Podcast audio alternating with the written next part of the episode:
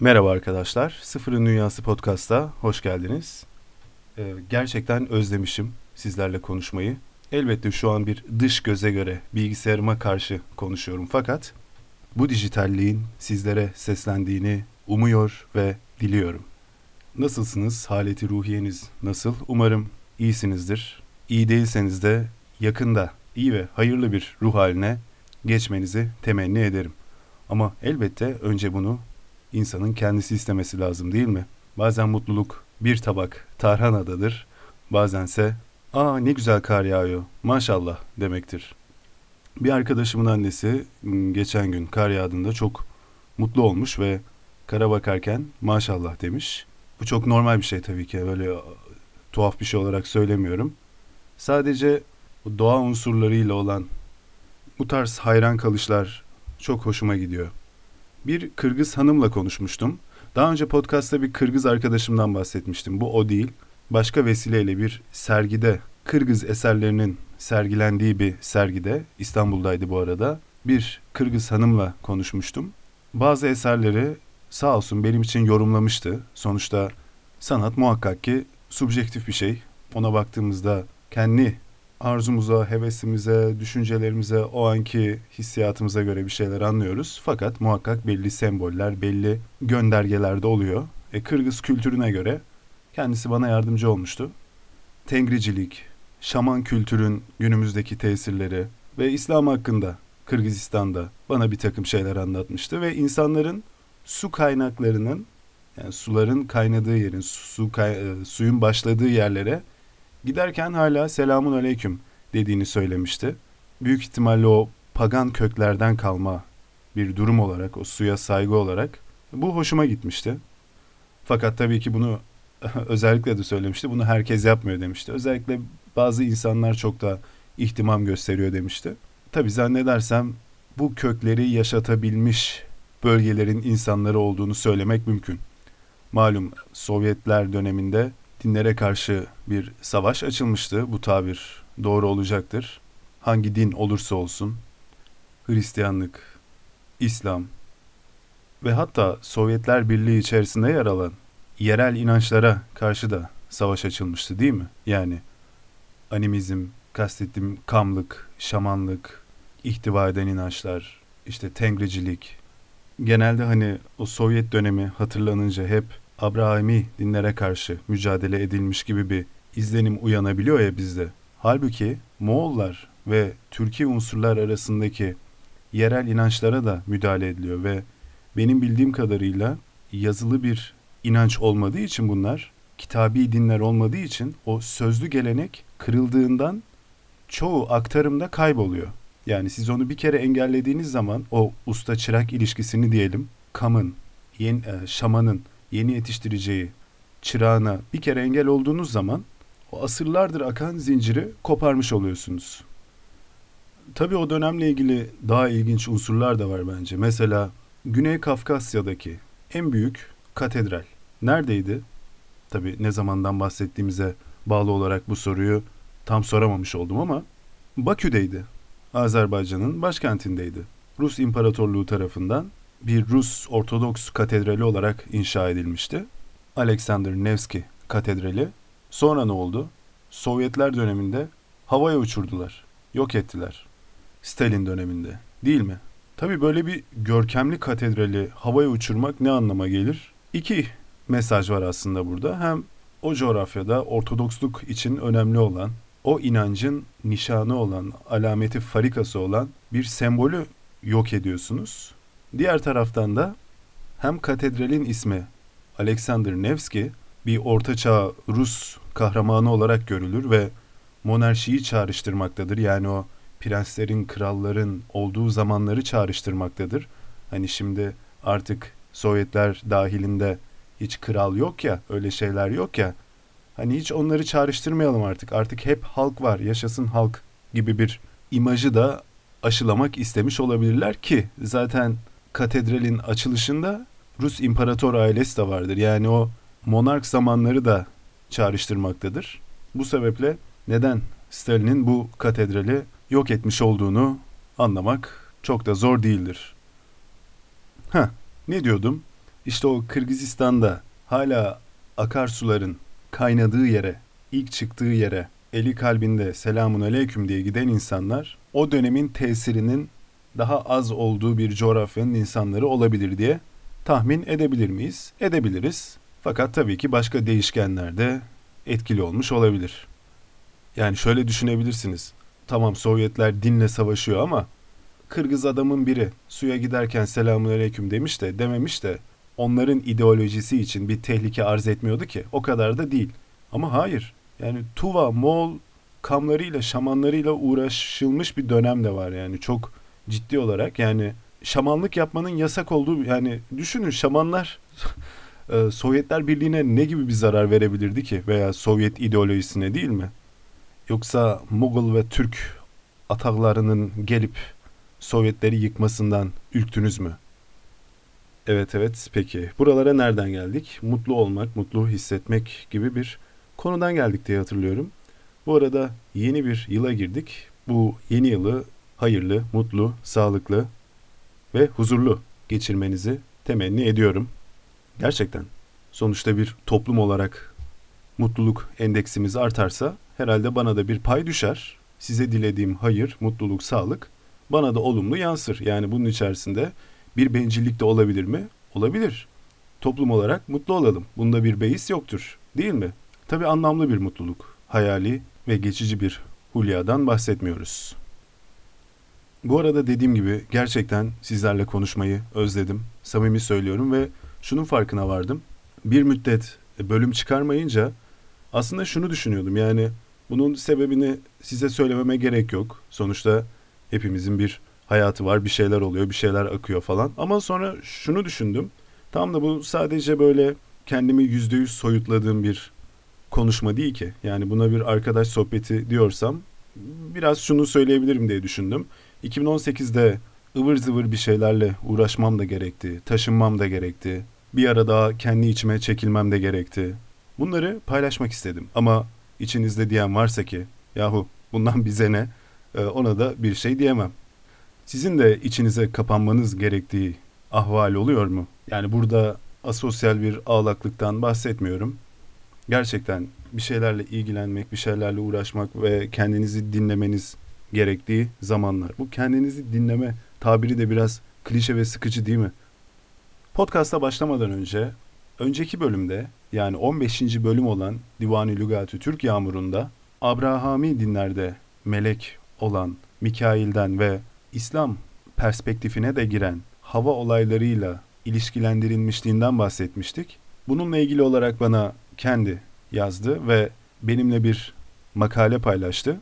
Erciyes Üniversitesi İlahiyat Fakültesi dergisinde yayınlanmış 2008 senesinde ve Semavi dinlerde dört büyük melek Cebrail, Mikail, İsrafil, Azrail adını taşıyan bir makale okudum. Naçizane iyi buldum akademik anlamda ve acaba olabilir mi sorumuzu teyit eder nitelikte bilgi ihtiva ediyordu. İsrailiyat olduğunu söylüyordu. Yani Yahudi inancından İslam içerisine girmiş olduğunu söylüyordu. Bunu paylaşmak istedim. Bu arada ilgili makalede serafim melekleri hakkında da bilgi var.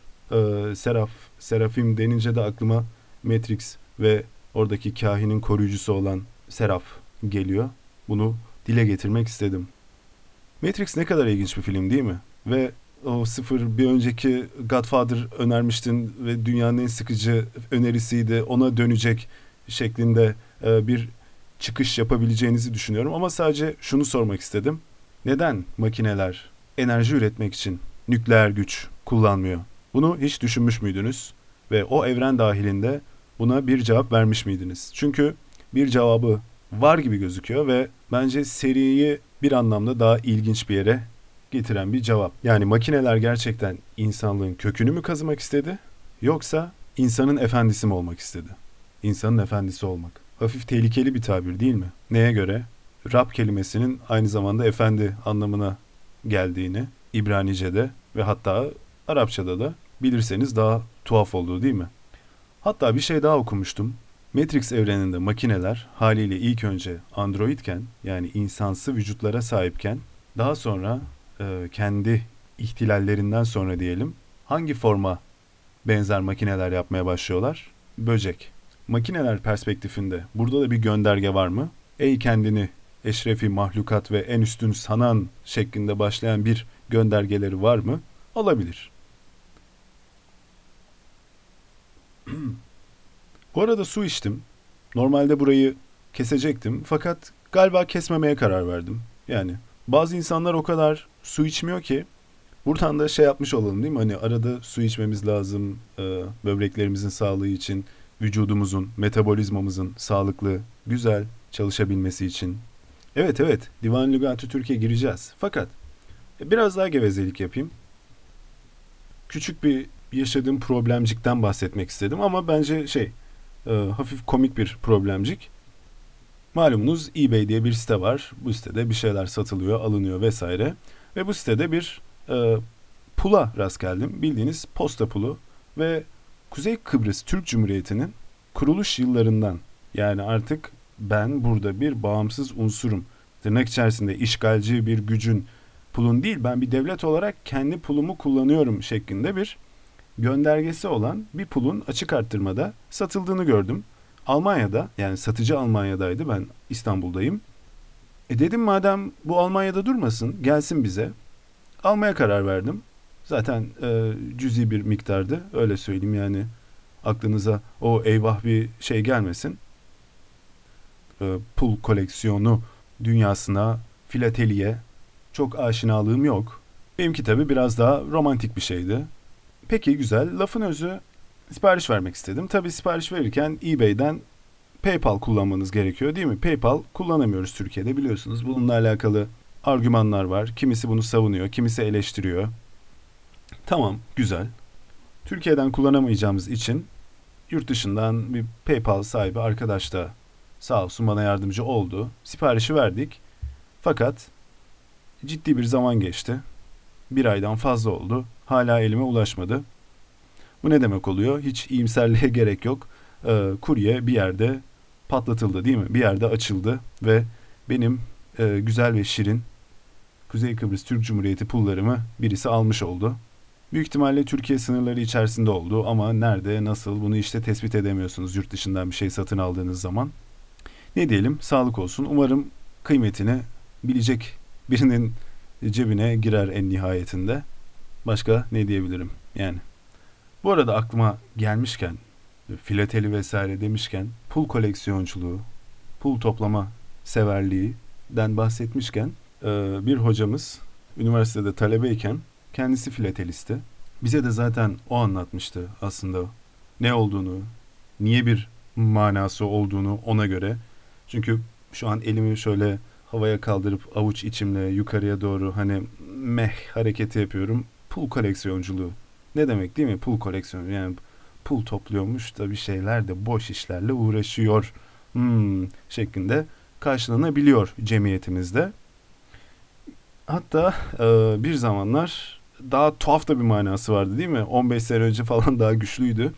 E, muzip espriler vardı. Fakat bunun ben gerçekten ya araştırmadım. Belki araştırsak bir yerden çıkacak. Belki o kadar pinhan bir bilgi de değil ama neydi bunun çıkış noktası acaba? Yani hakikaten sosyetede acaba bir zampara mı vardı vakti zamanında böyle 70'lerde 80'lerde ne bileyim e, gerçekten hanımları evine e, isterseniz size pul koleksiyonumu da gösterebilirim diye davet eden. Yani bunu gerçekten şey bir uslupla sormuyorum. Hakikaten merak ediyorum ya bu neden böyle çıkmış?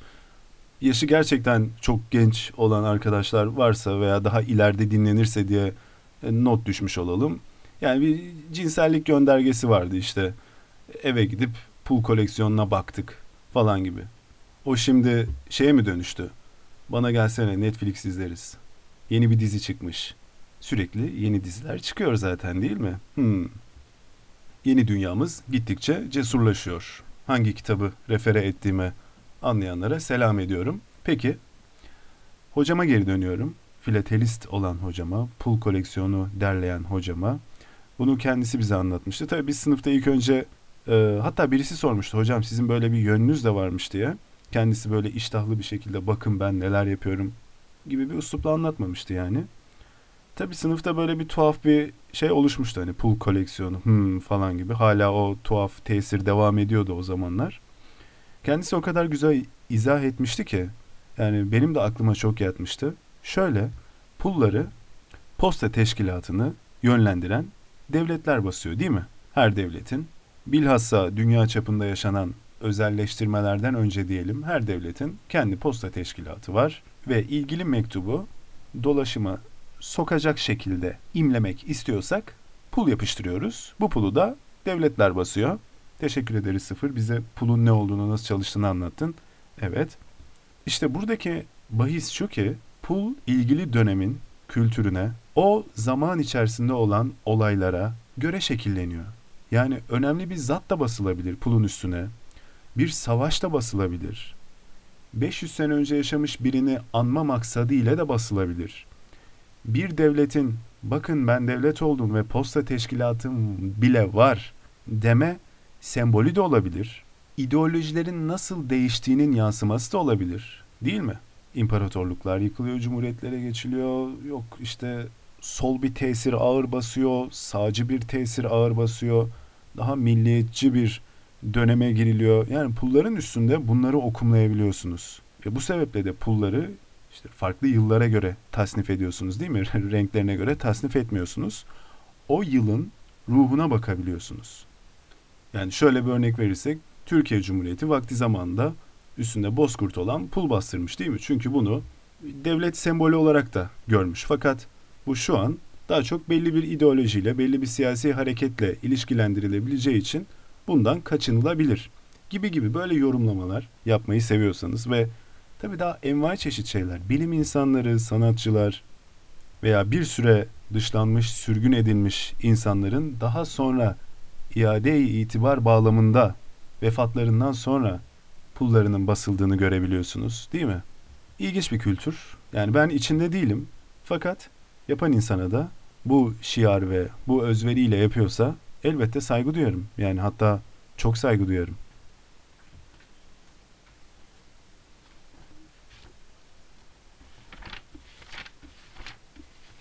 Evet. En son ketsetmek fiilinde kalmıştık. Ol, meni, sığdın, ketsetti. Bu arada yine önceki bölümde Divan Lügat Türk Yağmuru'nda sürçülisan eylemişim. Göksu nehrine Göksu deresi deyip durmuşum. Bu önemli tabii. Yani bir derede boğulmak daha tuhaf bir sahne oluşturuyor kafada. Nehir değil mi? Daha ürkütücü, korkutucu, kudretli.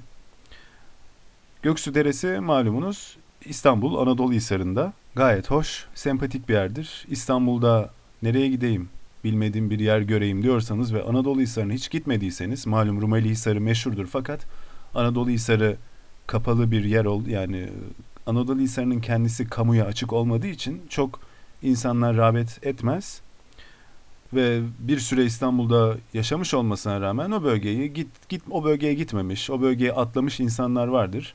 O Göksu Deresi, Anadolu Hisarı çevresi oraları bir gidip gezmenizi şahsen önerebilirim. Oralara kadar gitmişken bir de Otağı Tepe'ye çıkarsınız. El rivayet Konstantiniyye'yi fethetmeye talip olan Mehmedi Sani yani Fatih Sultan Mehmet otağısını bir vakit oraya da kurmuştur. Tepeden bir görüşü vardır boğazı değil mi ve karşı tarafı Rumeli yakasını. Oraya çıkıp Tema Tema e, Koç Kültür Merkezi'ne Doğa Kültür Merkezi'ne çıkıp şöyle bir şehri İstanbul'a bakabilirsiniz. Girişi ücretsizdi. Umarım hala öyledir. Bir park yani bir bahçe diyebiliriz. Boğazı güzel bir şekilde gören. Bilmiyorum bunları söylemek sıkıcı mı oldu? Fakat gerçekten İstanbul Nam kentte bir vakit geçirip burayı e, atlayan insanlar olduğu için belirtmek istedim. Öyleyse keçsetmekten sonraki fiilimize geçebiliriz. Çermetmek böyle bir fiil ve örnek cümlesi Alp er atın çermetti. Alp adam, kahraman olan adam, yiğit olan adam atının kuyruğunu ipekle ördürdü. Çermetmek. Malumunuz bu Türk at geleneklerinden bir tanesidir. belli hiyerarşiye göre ve hatta belli vaziyeti aktarmak için atın kuyruğunu kullanma, atın kuyruğuna belli düğümler atılması, belli örgüler örülmesi. Bu kahramanların alametlerindendir diye izah etmiş Kaşgarlı Mahmut. Hatta ilginçtir o meşhur Fatih Sultan Mehmet'in yani 2. Abdülhamit dönemindeyiz. Ressamımız Zonaro 19. yüzyıldayız evet ama e, resimden bahsediyorum. Zonaro'nun yaptığı resimde Fatih Sultan Mehmet Konstantiniye'nin fethi esnasında atını denize sürer. Öyle bir tablo vardır. Hatırladınız değil mi? Öyle anlatılır ki fetih artık soru işaretli bir hal almışken Türk tarafında, Osmanlı tarafında askerlerin morali bozukken Mehmedi Sani'nin ani bir hareketle atını denize sürdüğü ve bu ilginç anın o duygusal dışa vuruşun belki de askerde bir manası olduğu söylenir. Gerçektir, değildir bilemeyiz fakat anlatı olarak belirtmiş olduk. Tabloda ilginç olan atın çok tabiri caizse kibarcık, nazik ve neredeyse mahcup durmasıdır değil mi?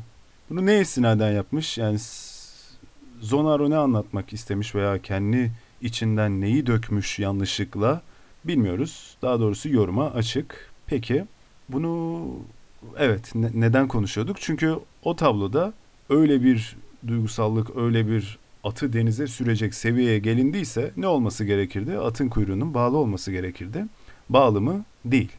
Bunu belirtmek istedim. Yani e, bizim ressamlarımız olmadığı için, çekirdekten yetişme Türk ressamlarımız olmadığı için çok uzun bir süre boyunca değil mi? Yani Osmanlı İmparatorluğu'nun son dönemine kadar resim sanatıyla ilgimiz olmadığı için bize dair resimleri Avrupalılar yapmıştır. Bilhassa da İtalyanlar. E, oradaki tasvirlerde illaki hatalar içerecektir. Ha, minyatürlere bakarsanız durum nasıldır? Minyatürlerde eğer sefer, savaş tasviri varsa atların kuyrukları evet bakın bağlı olduğunu göreceksiniz. Tabi bu aynı zamanda pratik bir amaca da hizmet ediyor. E, kuyruk atı rahatsız etmesin değil mi? O koşuşturmada bacaklarına dolanacaksa dolanmasın değil mi? At dört nala koşarken bir de kuyrukla cebelleşmeye gerek yok. Ha bir de ne vardır? E, atın kuyruğunun tamamen kesilmesi. Bu da normalde yu törenlerinde yapılırken yani sevilen sayılan birinin ölmesi üstüne yapılırken at kuyruğunu kesmek yani ölümü çağrıştırırken bir komutan eğer bunu yapıyorsa ki Manazgirt'te Alp Arslan'ın yaptığı rivayet edilir. Çünkü o savaşa ölmeye girmişlerdi. Bunun yani biz bu tabir laşkalaştı biliyorum ama biz kefenimizi giyiyoruz şu an ve bu savaşta ihtimal ki öleceğiz manasına geldi ve orduya bir ters psikoloji üzerinden moral verme yöntemi olduğu söylenir. Ha bunu neden o savaşa ölmeye giriyorlardı diyorum. Bu romantik bir şey mi? Hani işte o savaşa ölmeye girdiler vesaire. Hayır.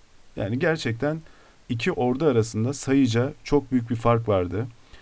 Türk ordusu, Selçuklu ordusu istihbarati olarak böyle bir ordunun yaklaştığını çok ama çok geç öğrenmişti. Yani hatta absürt bir derecede geç öğrenmişti. Düşünün orada aslında Suriye, e, Türk ordusu, Selçuklu ordusu Suriye'de e, ilerleyelim. Suriye'de biraz Anadolu falan hedefi değil değil mi?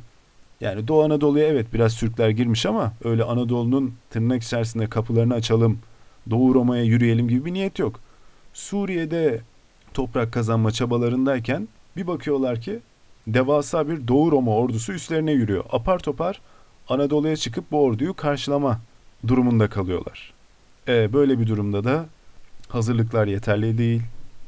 Doğu Roma ordusunun iki kat daha büyük olduğu biliniyor. Gerçi onların savaşa bir kısmı bilmi- girmiyor biliyorsunuz.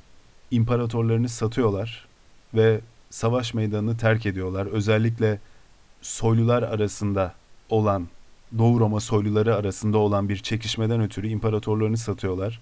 Bu beni size tuhaf gelebilir ama sinirlendiriyor. Şöyle sinirlendiriyor. Şimdi o adamın perspektifiyle bakarsanız, dördüncü Romanos'un perspektifiyle bakarsanız bizde Roman Diyojen olarak bilinir değil mi? Bu adam kendisi için en doğru olan şey yapıyor. O da ne? E, doğu sınırı, doğu hududu akınlarla karşı karşıya. Türkler zorluyor, Araplar zorluyor arada güneyden. E ben bunlara karşı bir ordu teşkil edip bunların karşısına gerçek bir imparator gibi ordumun başında çıkayım diyor. Fakat arkasında bin bir türlü işler dönüyor. İşte taht kavgaları, tahtı ele geçirmek isteyenler ve onu savaş meydanında bazı soylular ordularıyla beraber terk ediyor.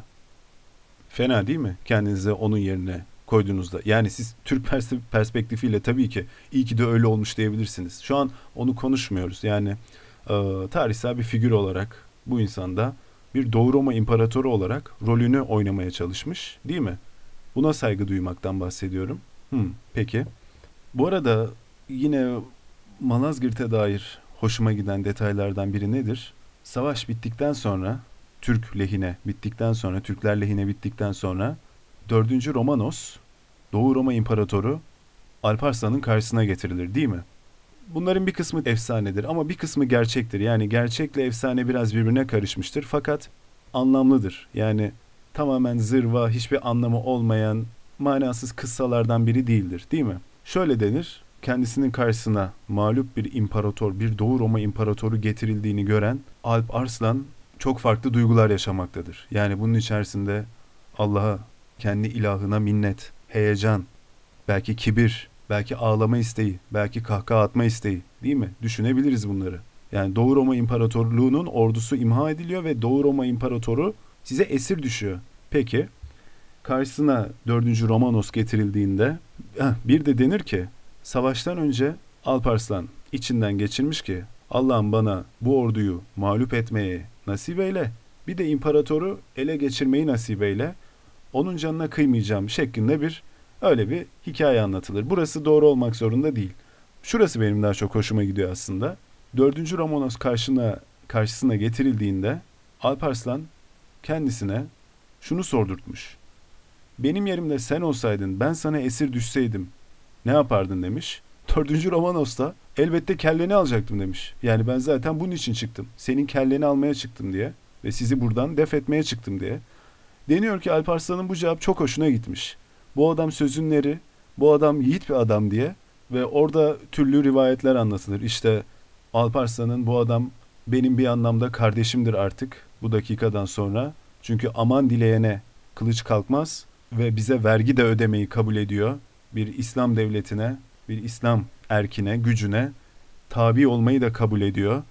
Dedi ve hatta orada bir Selçuklu kıyafetinin bile giydirildiği gibi bir rivayet var. Bu aslında bayağı abartı yani. Romanos bunu kabul etti mi? Yani bir anlamda küçük de düşürme. Fakat tabii yani Selçuklu kıyafeti giydi diye değil. Roma İmparatoruna, Doğu Roma İmparatoruna bunu giydirmek.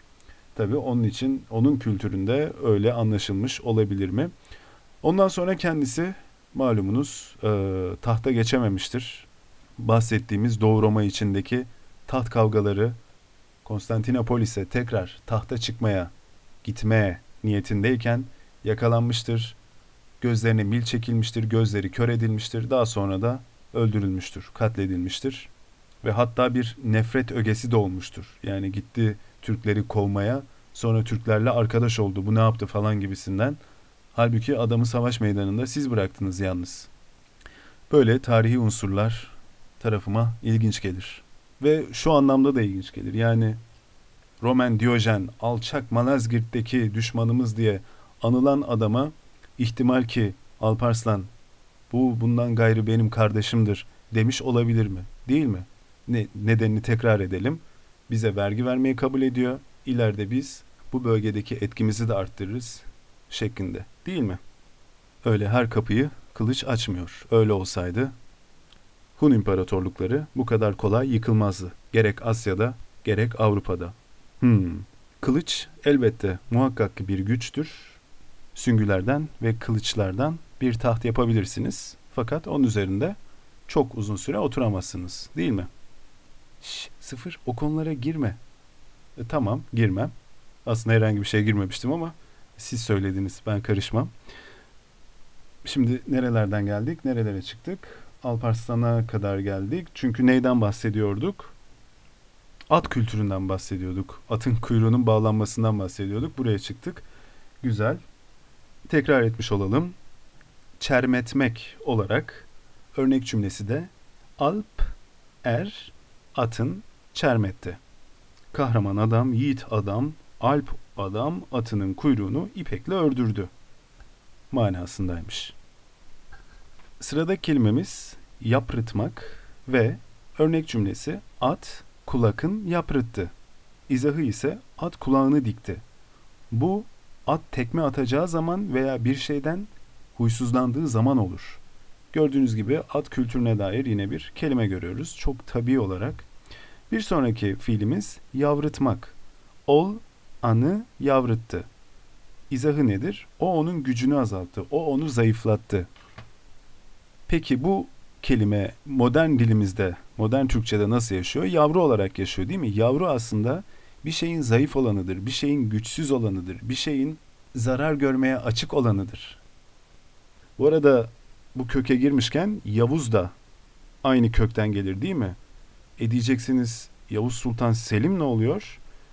Öncelikle kendisinin adı malumunuz Yavuz değil, sadece Selim'dir. Yavuz padişahlığı dönemindeki icraatları sebebiyle ona takılmış bir unvandır. Yani tıpkı Fatih, tıpkı Kanuni gibi değil mi? Ha, peki bir padişah neden Yavuz unvanı takılır? Düşmanlarınca mı takılmıştır yoksa biz bir hata mı yapmaktayız gibi soruyorsanız aslında şiddetli, şiddet, e, sert, agresif e, o anlamda bir kötü. Yani bu da bir monark için olabilecek bir unvan. Neden? E, kendisi kılıcıyla yaşamıştır. Hatta nedir? E, kendi babasını, ikinci Bayezid'i darbe yaparak tahttan indirmiştir değil mi? Selim Han. Ki bazıları daha sonra tahta geçmesin diye tekrar böyle bir teşebbüs yapabilir mi acaba diye ve ve devlet erkanının da kafasında böyle tilkiler dolaşmasın diye ya biz bu Selim yerine tekrar Bayezid Hanımızı mı tahta geçirsek şeklinde tilkiler dolaşmasın diye bir ihtimal babasını zehirlettiğini iddia edenler de vardır. Fakat bunu bir iddia olarak söylemiş olayım. Kendisine o zehirlenme iddiasını bir kenara bırakalım. Babasının bir dua ettiği söylenir. Yine bu, bu bölümde çok tevatürlerden, çok böyle hikayeleştirilmiş şeylerden bahsetmiş olduk ama yine tarihi anlamak açısından bazıları bunların önemlidir. Çünkü onun doğrudan gerçek olmasına gerek yoktur. O aklınıza girsin, size bir şeyler bağdaştırmaya yardımcı olacaktır. Bir şeyleri hatırlamanıza. O da nedir? Babasının kendisine oğlum kılıcın keskin, ömrün ise kısa olsun diye dua ettiği rivayet edilir. Yani diyebilir miyiz ki bir anlamda demiştir o kılıcına madem çok güveniyorsun, ona çok dayanıyorsun, o kılıcınla yapacakların tesirli olsun. Fakat senin ömrün kısa olsun. Hmm, gerçekten de Yavuz Sultan Selim az yaşamıştır değil mi? Belki klişe olacak ama Rus tarihine baktığımızda buna benzer bir örnek ne geliyor aklımıza? Ivan Grozny değil mi? Ivan the Terrible. Korkunç Ivan. Rusya'yı çok kültürlü, çok uluslu bir hale getiren, tam imparatorluk diyemeyiz ama o çarlık vasfını alan, oturtan, daha üniter bir yapıya geçen ve kılıcıyla devleti büyüten biridir. Baktığınızda tabi dönem olarak da çok uzak değiller birbirlerine. Yavuz Sultan Selim öldükten sonra oğlu geçmiştir yerine Şehzade Süleyman ve Şehzade Süleyman ile yani tahta çıktıktan sonra Kanuni Sultan Süleyman ile bu Rus çarı olan korkunç Ivan dönemdaştır. Yani baştan sona değil tabii ki bütün hüküm sürelerinde değil. Fakat bir 15-20 sene olsa gerek aynı dönemde kendi devletlerine hükümdarlık yapmışlardır. Korkunç Ivan da kan dökmüştür. Kılıçlı biridir. Fakat herhalde ona kimse beddua etmedi ki taht süresi çok çok daha uzun olmuştur. Evet yani baktığınız zaman bu Türkçedeki ya, yağı, kökü kötü şeyleri ifade eder. Yani burada kötülük illa şeytani bir kötülük değildir. Yani yavru olmak da zayıf olmak, güçsüz olmak, çelimsiz olmak da bir anlamda kötüdür. Yavbaz olmak da bir anlamda kötüdür. Yavuz olmak da bir başka anlamda işte böyle şiddet, agresif olmak da bir anlamda kötüdür. Bu arada bu Yavuz, e, Yobaz kelimesinin tam çıkışını merak ettim. Bir Nişanyan sözlükten bakalım. Hmm. Nişanyan sözlüğe göre metni anlamda en eski kayıt 1794 yılında ve e, geçtiği metinde haylaz, belalı, kötü medrese talebesi anlamında kullanılmış. İlginç değil mi? Yani bu aslında medreseler içerisinde çıkmış. Yani bir medrese öğrencisi veya bir hoca diğer talebeye yobaz diyordu. Seni yobaz. Yani aslında e, medrese kurumunu kötüye adını kötüye çıkaracak kişilere mi yobaz deniyordu? Belalı medrese talebesi olarak ifade etmiş Nişanyen sözlükte. Peki, öyleyse sıradaki kelimemiz yıplatmak ve örnek cümlesi Uragut yüzün yıplattı. Hmm, Uragut'un kadın anlamına geldiğini Divan Lügati Türk dahilinde söylemiştik diye hatırlıyorum. Yüzün, e, yüz demek. Kadın yüzüne ne yapmış? İzahı okuyoruz. Kadın yüzünün tüylerini aldırttı. Yıplattı. Burada fiilin yapısına dikkat. E, kendi de almıyor. Yani bir ayna vasıtasıyla kendi de almıyor. Birini aldırtırıyor. Evet. Bu eski insanların bir araya gelip birbirlerine bakım yapması kültürü düşününce hoş ve tuhaf değil mi? Yani işte kadınlar bir araya geliyor birbirlerine kendilerinin yapması zor olan işte cımbız olsun, başka bir usul ile olsun ki o zamanki aynaların günümüzdeki aynalar gibi mükemmel olmadığını da düşünebiliriz, değil mi? Yani tabii ki aynanın mantığı e, camınız varsa arkasına siyah bir şey koyarsınız. Yansımanızı görürsünüz ama böyle o kristal berraklığı devrin aynalarında her aynasında var mıydı? Bu başka bir konu mesela gerçekten bilmiyorum. Bilgisi olan varsa ve yardımcı olmak isterse mesut olurum. Böyle bir karşılıklı sosyal dayanışma mı diyelim var değil mi?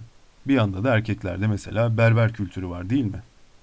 Bu diğer canlılarda da olduğu için hoşuma gidiyor. Yani birbirini tımar eden, birbirini seven, işte birbirinin kılıyla, tüyüyle ilgilenip e, böyle bir takım dayanışmasını diğer canlılarda da gördüğümüz için benim hoşuma gidiyor. Yani aslına baktığınızda aynı amaca hizmet ediyor değil mi? Estetik olarak daha güzel olup e, hem o klan içerisindeki etkini arttırmak hem de e, etkini arttırırsan biraz da üreme ihtimalini arttırmak. Öyle mi? Olabilir. Bunda da yanlış bir şey var mı? Bildiğimiz kadarıyla yok. Ne yani aşık olduğunuz kişi sizi biraz daha güzel görse fena mı? Hile hurda yapmadığınız sürece değil mi? Ee, aklıma şöyle bir şey geldi. Ee, bir arkadaşım e, abartılı makyajdan rahatsız olan, gerçekten aşırı rahatsız olan bir arkadaşım ki aslında ben de öyleyim. Ee, şöyle bir tabir kullanmıştı. Neden böyle bir şey yapıyorlar? Yani ben koluma e, kalemle kas çiziyor muyum gibi bir şey kullanmıştı. Yani buna kahkaha atmanızı, gülmenizi beklemiyorum. Fakat o an gerçekten bana mantıklı gelmişti. Yani işte kıpkırmızı rujlar vesaire neyin emaresi olarak, psikolojik olarak e, benim vücudum kanlı vücut, kan eksikliğim yok, e, böyle sağlıklı sağlıklıyım, al yanaklıyım, kıpkırmızı dudaklıyım.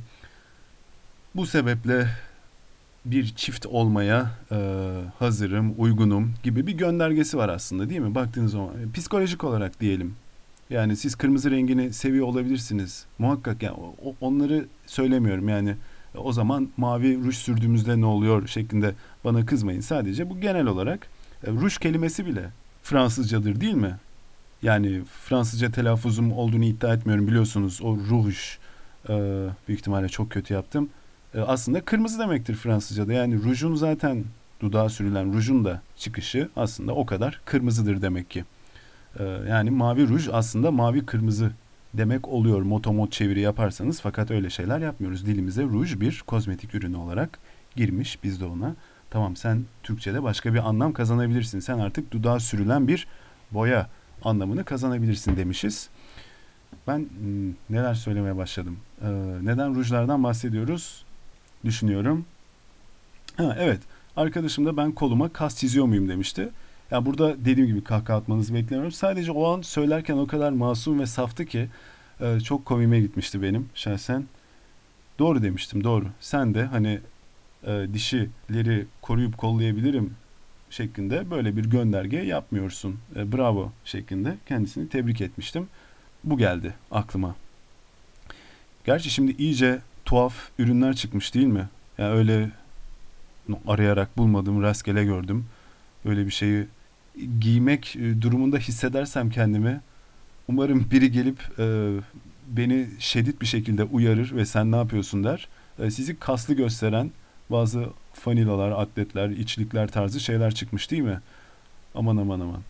Bizden uzak olsun. Giyen giysin. Peki. Düşünsenize. bu podcast'ı dinleyen herkes bunu giyiyormuş. evet artık böyle e, şeylere gülmeye başladığıma göre herhalde biraz e, su içebilirim. Peki.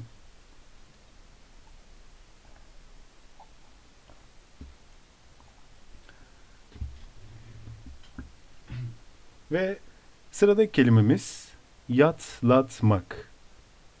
Bu kelimeyi meraklıları heyecanla karşılayacaktır diye tahmin ediyorum. Kaşgarlı Mahmud'un izahı şöyle.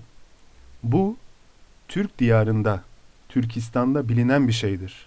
Yüce Allah'ın izniyle taşla rüzgar, soğuk ve yağmur getirtilir. Gördüğünüz gibi çok bariz bir şekilde eski Türk inançlarında, Türk mitolojisinde ve Türk kültüründe olan bir unsurdan bahsediliyor ve pagan inançların da tesirini taşıyor değil mi?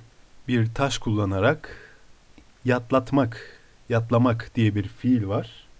Burada örnek cümlede yatlatmak olarak kullanılmış. Zira örnek cümle bey yatlattı. Yani beyimiz yadacıya ve ya da taşı artık kimin elindeyse, yat taşı kimin elindeyse cada taşı da denir. Simya taşı olarak da bilinebilir. Onu elinde her kim tutuyorsa beyimiz ona emretmiş ve rüzgar, yağmur getirtilmesi sağlanmış.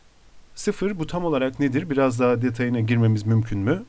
Elbette mümkün. Zaten Divan Lügati Türk içerisinde de en e, sansasyonel veya popüler diyebileceğimiz konulardan bir tanesidir. Yada taşının Kaşgarlı Mahmut tarafından da değinilmiş olması.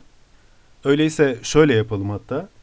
Yatlamak fiili onu okuduk. Ayrı bir madde olarak sadece yat ya da kelimesi de var. Ve oradaki izahta şu şekilde Kaşgarlı Mahmud'un yazdığını okuyorum.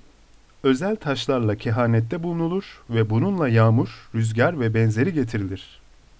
Bu Türklerin arasında iyi bilinir Yağma Türklerinde bunu inceledim. Orada bir yangını söndürmek için yapmışlardı. Yüce Allah'ın izniyle yazın kar yağdı ve gözümün önünde bir yangını söndürdü.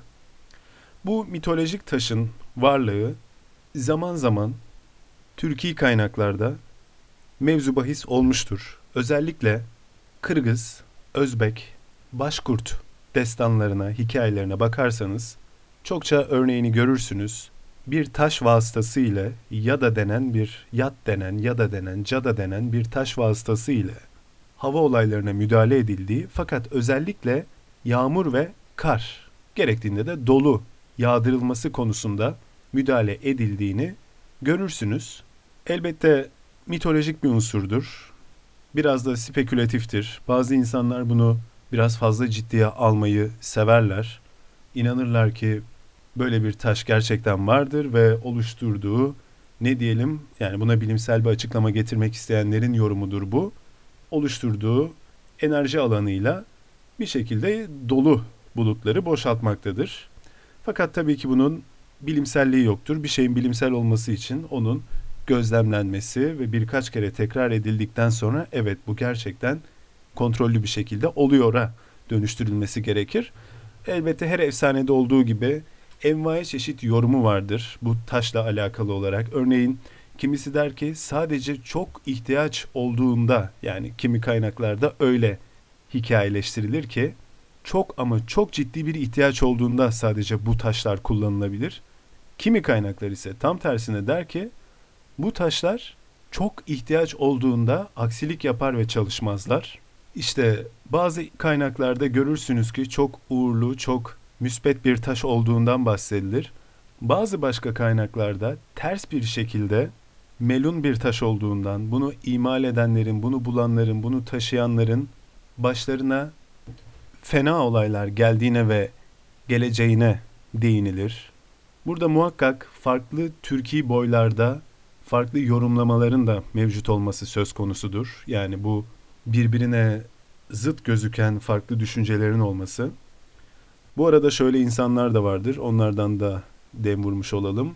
Ee, bu taşın gerçekten işlevsel olduğuna hala günümüzde kani olmuş, böyle olduğunu düşünen ve günümüzde bazı o eskinin güya şaman ailelerinin sessiz bir şekilde bu kültürü aktardığını ve e, bir şekilde hala bu taşa sahip, bu taşları kullanabilen küçük elit şaman soyu zümrelerin olduğunu düşünen insanlar vardır.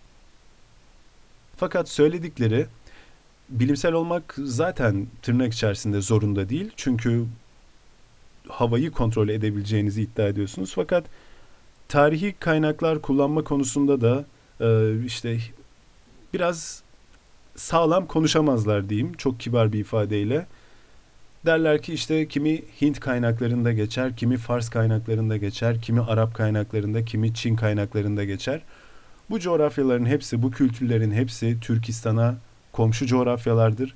Muhakkak ki, eminim yani muhakkak ki bu kültürlerin bir yazarı, bir tarihçisi, bir vakanüvisi tarihin bir noktasında böyle bir şey de var bizim kulağımıza denk bizim kulağımıza geldi. Türkler böyle bir şey kullanıyormuş diye kayıtlara geçmiştir. Fakat bu kaynakların ismini zikreden net bir şekilde zikreden biri çıksa çok daha güzel olacak. Yani hangi Çin kaynağında, hangi Hint kaynağında, hangi Fars kaynağında ve nasıl değinilmiş? Yani şöyle mi değinilmiş? Türkler de böyle bir şey olduğunu zannediyor. Ee, ne kadar tuhaf şeklinde mi değinilmiş yoksa gerçekten Türkler bu taşı kullandı ve başımıza e, dolu yağdırdılar şeklinde mi değinilmiş? Ben şahsen iki şekilde de geçmiş olabileceğini düşünüyorum tarihi kaynaklarda. Ve tabii ki şöyle bir şey de var. Eğer böyle bir taşın varlığına inanıyorsanız ve karşı tarafta inanıyorsa bunu tırnak içerisinde söylüyorum. Artık öyle bir taş vardır. Yani insan da insan düşüncesi o taşı var ediyorsa ve karşı tarafa da bizim elimizde böyle bir taş varı ikna ediyorsa o an en ufak bir hava kapanması, en ufak bir hava hareketlenmesi, küçük bir yağmur bile karşı tarafta abartılı bir bakın bunlar gerçekten havayı kontrol ediyor şeklinde yorumlanabilir. Hele bir de o muharebeyi kaybettilerse Türklere karşı bu direkt bir propaganda unsuruna dönüşür değil mi? Yani Çinli bir komutansınız veya İslam'ın yayılış döneminde Arap bir emirsiniz diyelim. Burada yapılabilecek e, en kolay mazeret düşmanın elinde yani Türklerin elinde böyle bir taş olduğunu iddia etmektir. Çünkü şeyi söylemek kötüdür. Biz stratejik hatalar yüzünden kaybettik, taktiksel hatalar yüzünden kaybettik. Komutanlarımızın basiretsizliği sebebiyle kaybettik. Bir sürü insanın canı bizim yüzümüzden gitti gitti. Hayır, onun yerine şey demek her zaman çok daha kolaydır. Biz e, yeterince iman sahibi olmadığımız için Türklere kaybettik. Yani herhangi bir kültür bir muharebedeki mağlubiyetini, kaybetmişliğini metafizik unsurlara atabilir. Gerçeklerle yüzleşmekten kaçmak için. Ama bir anlamda bu işlevsel de olabilir. Yani bir sonraki savaşta ordunuzun acaba bu sefer taktik stratejik olarak daha hazır mıyız? Bu düşman ordusu karşısında diye düşünmesindense bu sefer biz daha imanlıyız, daha inançlıyız ve ilah veya öyle inanıyorlarsa Çinliler için diyelim enerji, ruhlar bizim tarafımızda, Türkler tarafında değil ve biz kazanacağız. Bu daha kolay bir yoldur, değil mi? Bu arada Yada taşı hakkında bence bir araştırma eksikliği vardır. Hangi kaynaklarda nasıl belirtilmiştir? Gerek Türkiye gerek Türklere komşu olan ulusların kaynaklarında şöyle güzel, akademik bir derleme çok hoş olacaktır. Umarım bir gün bunu biri yapar. Özellikle Özbek, Kırgız, Başkurt ve Rus kaynaklarının okunması lazım diye düşünüyorum. Kaşgarlı Mahmut'a dönersek yatlamak, yatlatmak buradaki izahı okuyorum tekrar. Kaşgarlı Mahmut tarafından yazılmış.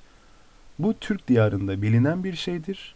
Yüce Allah'ın izniyle taşla rüzgar, soğuk ve yağmur getirtilir.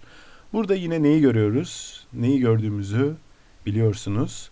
Yüce Allah'ın izniyle dediğini görüyoruz. Halbuki bu çok paganik, çok eski inançlarla, Türklerin eski inançlarıyla kesişen bir şey değil mi?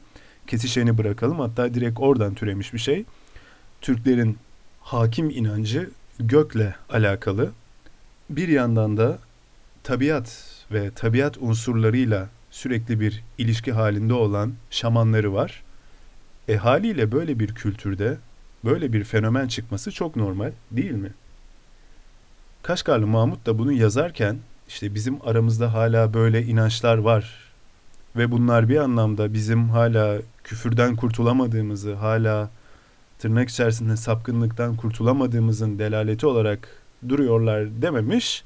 Yani İslam perspektifine göre konuşuyorum yoksa yada taşı kültürü benim çok hoşuma giden bir şey değil mi? Fakat Kaşgarlı Mahmut bunu okuyanlar İslam mensubu olacağı için burada Yüce Allah'ın izniyle demiş ve tırnak içerisinde demek zorundaydı.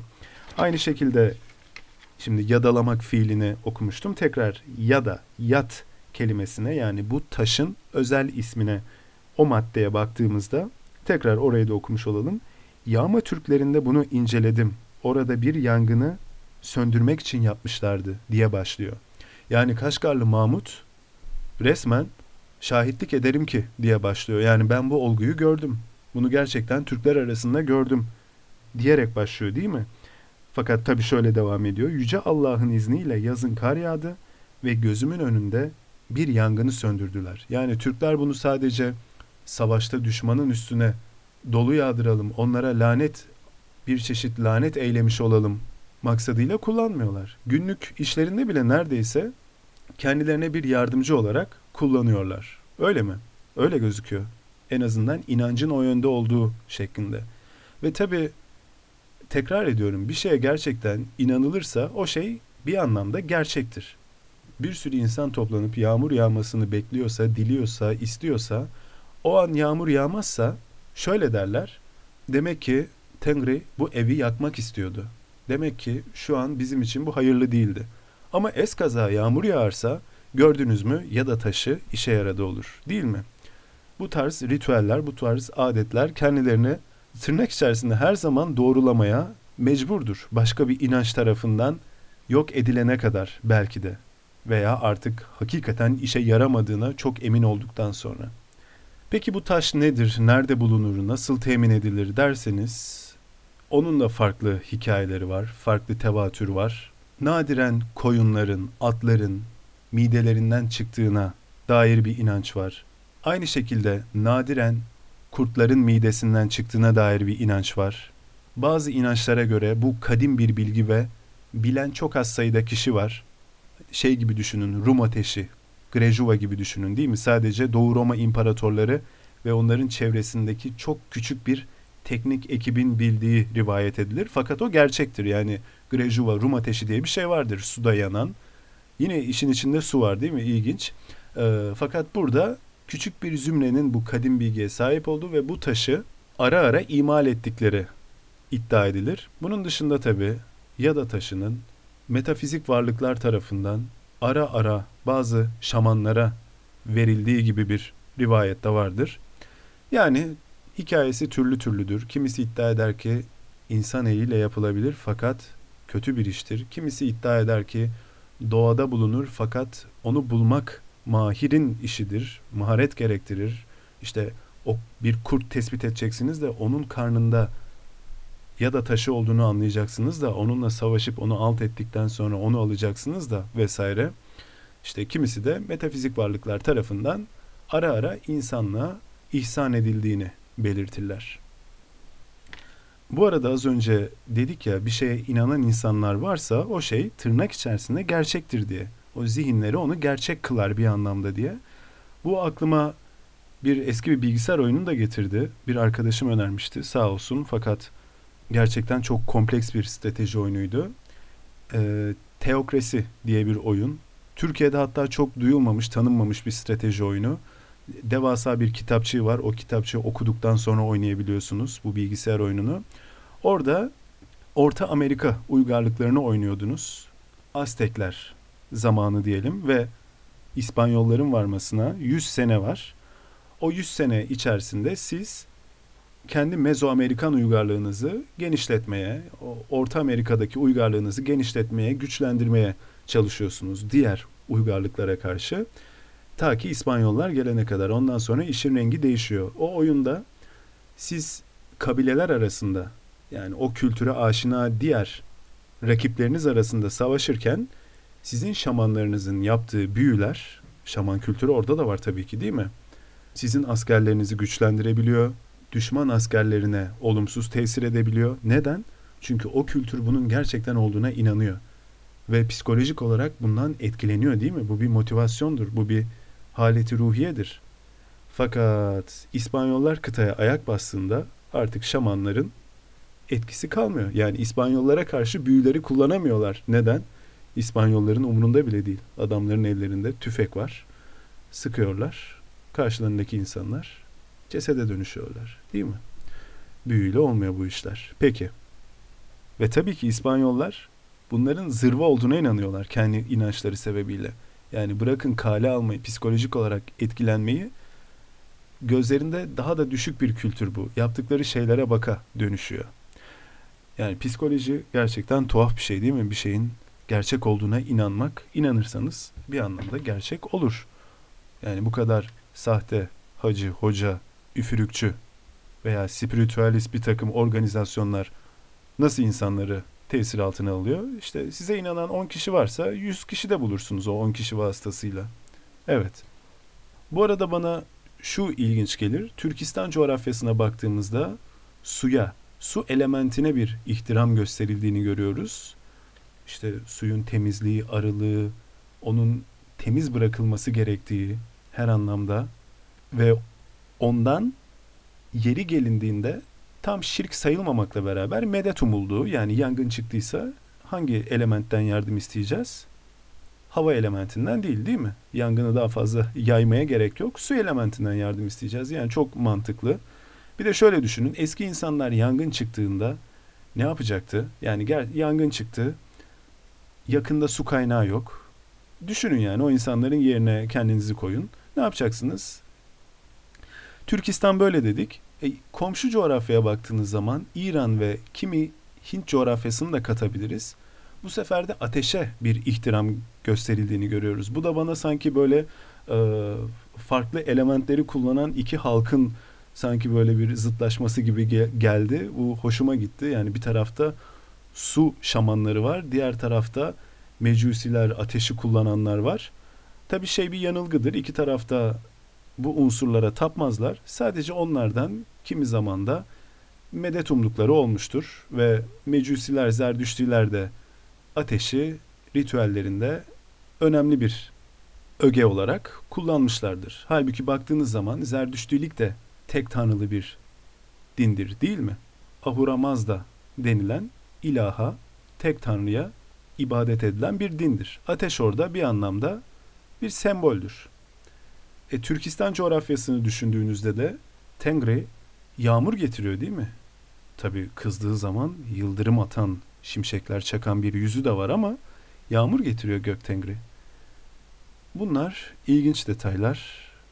Bu arada tabi ateşe tapılan, ateş kültünün görüldüğü kültürler ve zamanlar da olmuştur. Fakat bunlar daha ilkel kültürlerdir ve hatta Homo sapiens'ten önce dahi bunun olduğuna dair örneğin Neandertaller hipotezler vardır değil mi? Bulunmuş, suni bir şekilde oluşturulmuş ateş ocakları diyebiliriz.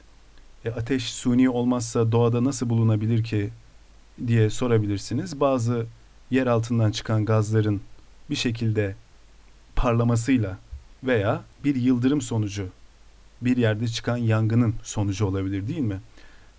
Ve biz yada taşına geri dönersek aslında iki unsurun birleştiğini görüyoruz. Bir su kültü, bir de taş kültü değil mi? Yani kimi taşlara, kimi mücevhere anlamlar yükleme, onlara bir takım güçler yükleme düşüncesinin de birleştirildiğini görüyoruz. Yani bir anlamda bir taşla iki kuş, bir taşla iki element, iki mitolojik unsur diyebilir miyiz?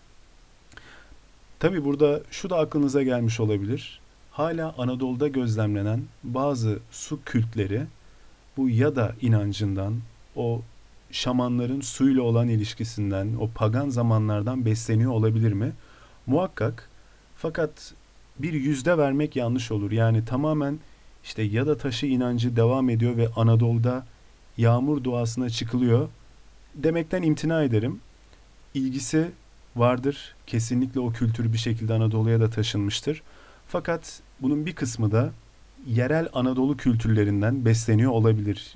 Ve Anadolu'da farklı farklı yerlere baktığınızda değişik su kültleri olduğunu görüyorsunuz. Yani Balıkesir'de farklı bir şey, Karadeniz'de başka bir şey, Adana'da, Mersin'de başka bir şey, Antep'te başka bir kültürü şeklinde söyleyebiliriz. Yani içinde su ihtiva eden, ilahtan, tanrıdan su getirmesini isteyen, yağmur getirmesini isteyen türlü türlü inanışlar görebiliyorsunuz.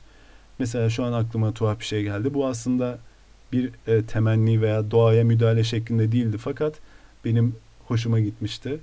E, bir misafirlikte bulunurken yeni bir bebek doğmuştu ve bebek ağzıyla sürekli onu şimdi yapsam mı şeklinde sürekli ses çıkarıyordu ama bebek gerçekten abartmıştı. Yani arada bunu tamam bebekler yapar fakat o evdeki yaşlı bir hanım da e, 70-80 yaşındaki bir kadın da şunu söylemişti. Demek ki yağmur yağacak demişti. Bebeğin o kadar ortalığı dudaklarını birleştirip tükürük saçmasından bu sonuca varmıştı. o geldi şimdi aklıma mesela. Bu tam suyun kontrolüyle örtüşmüyor fakat şunu görüyoruz yani bir şekilde yani tırnak içerisinde su ruhu geleceğini arı ve temiz olan bir bebek vasıtasıyla haber veriyor.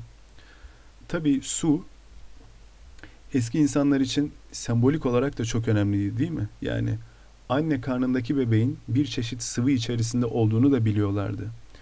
Ve bu suyun, o sıvının önemini de arttırıyordu değil mi? Yani hayatın ilk başladığı, ilk bulunduğunuz o kesenin içerisinde de bir sıvının içerisindeydiniz. Evet. Tüm bunlardan dem vurduysak, buraya kadar dinlediyseniz size çok teşekkür ediyorum. Bu podcast'ı ne zaman, hangi şartlar altında dinlediniz bilmiyorum. Fakat kendinize çok iyi bakmanızı temenni ediyorum. Bir sonraki bölümde görüşmek dileğiyle. Hoşçakalın.